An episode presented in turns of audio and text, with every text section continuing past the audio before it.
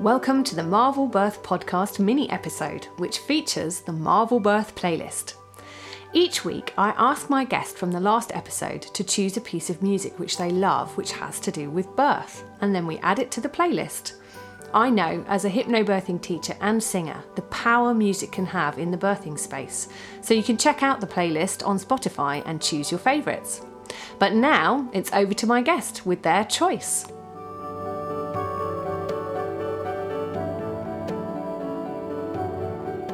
So, Leela, would you like to tell us a little bit about how music has helped you in your births and what your recommendations are?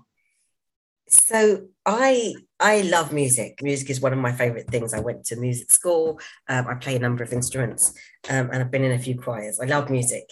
And generally, if you walk around my house, you know, I'm at any given point, I'm singing something. And so, my personal story about this is that when I mean, I don't remember having music for my first three births. I don't remember any music being involved.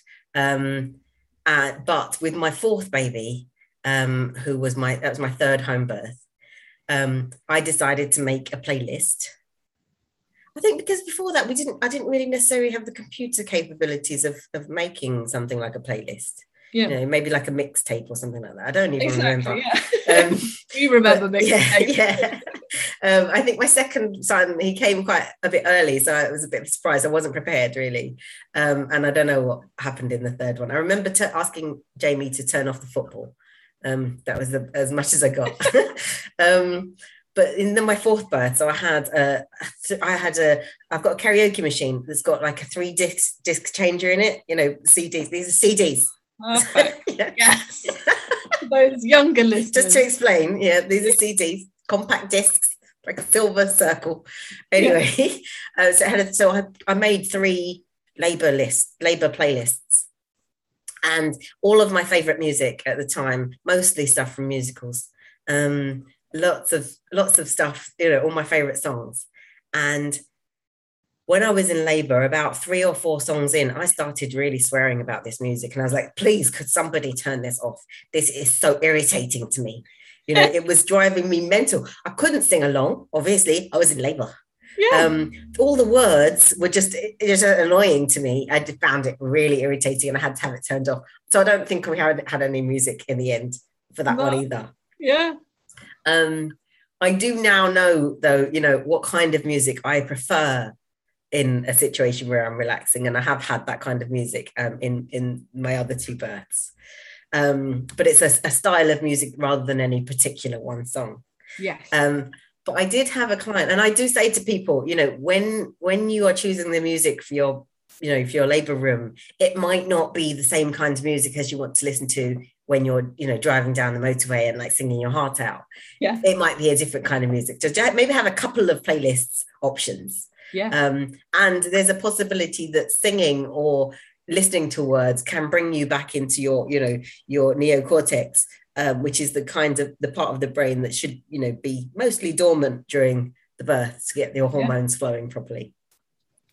However, so I had this one client, and they'd hypnobirthed me, and I was also their doula, and she had prepared this playlist, and it was amazing. It was Disney songs, but with no words, just like classical versions, and not just piano, because sometimes the piano music can just be a little bit plonky, kind of heart grating on the ear. Absolutely. It's sort of a percussion instrument, really. Yeah, exactly. Yeah. But she'd made this Disney, you know, instrumental playlist. And when she was in the mood, she sang along, and the rest of the time it was just sort of innocuous in the background. But because she loved Disney so much, it just warmed her and calmed her and made her feel, you know, comfortable and relaxed. Yeah. And she had, you know, a lot of fear around birth, and that none of that was visible while she was actually going through the birth process.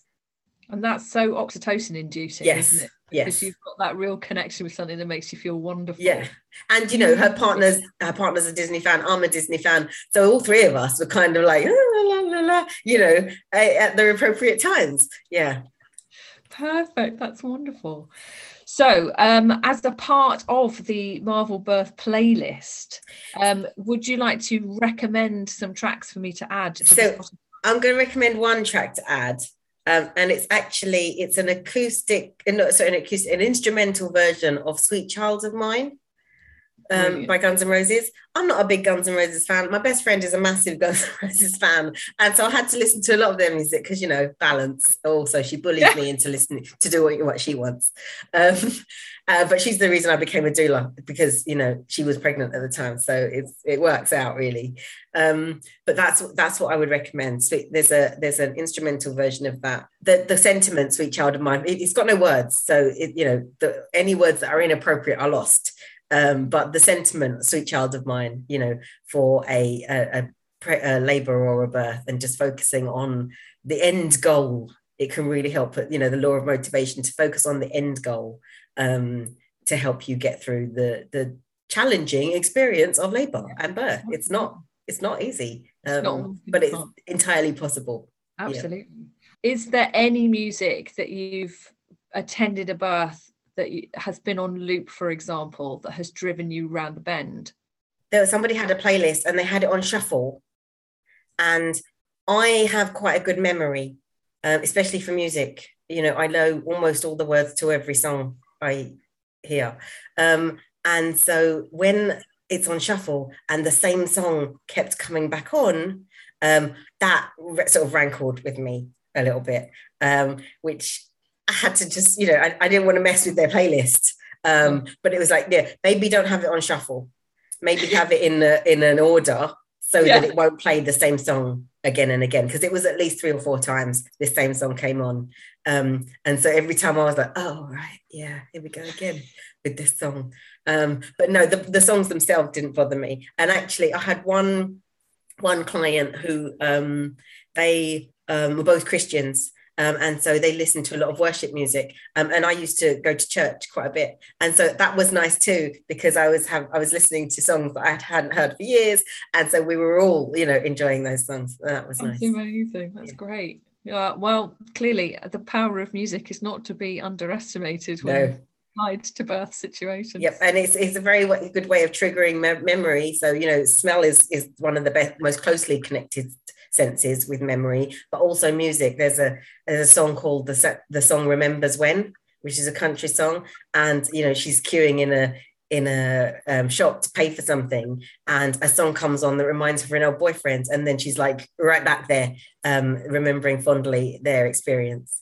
It's absolutely true, and you absolutely can. If you hear a piece of music reminds you of a holiday or whatever, you're right back there. It has an incredibly evocative effect. Yep. Another thing is that on my course, one of the pre-course work activities is to choose some songs, is to make a list of songs that you think are appropriate to doulering. And so sometimes I'll be listening to some music and I go, oh, actually, yeah, I'll catch something, you know, in the lyrics that I can apply to my job. And that happened yesterday. I was listening to Broken and Beautiful by Kelly Clarkson. And there's a bit in it where it says, the chorus is, could someone just hold me, don't fix me, don't try to change a thing, could someone just know me, because underneath I'm broken and it's beautiful.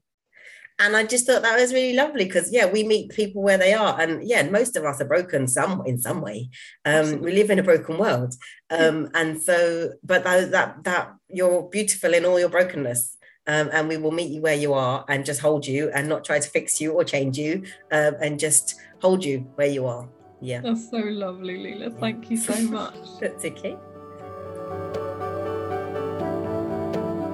Thanks for joining me today, and thank you so much to my guest.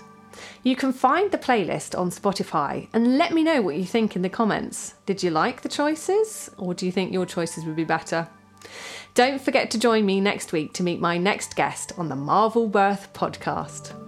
Bye!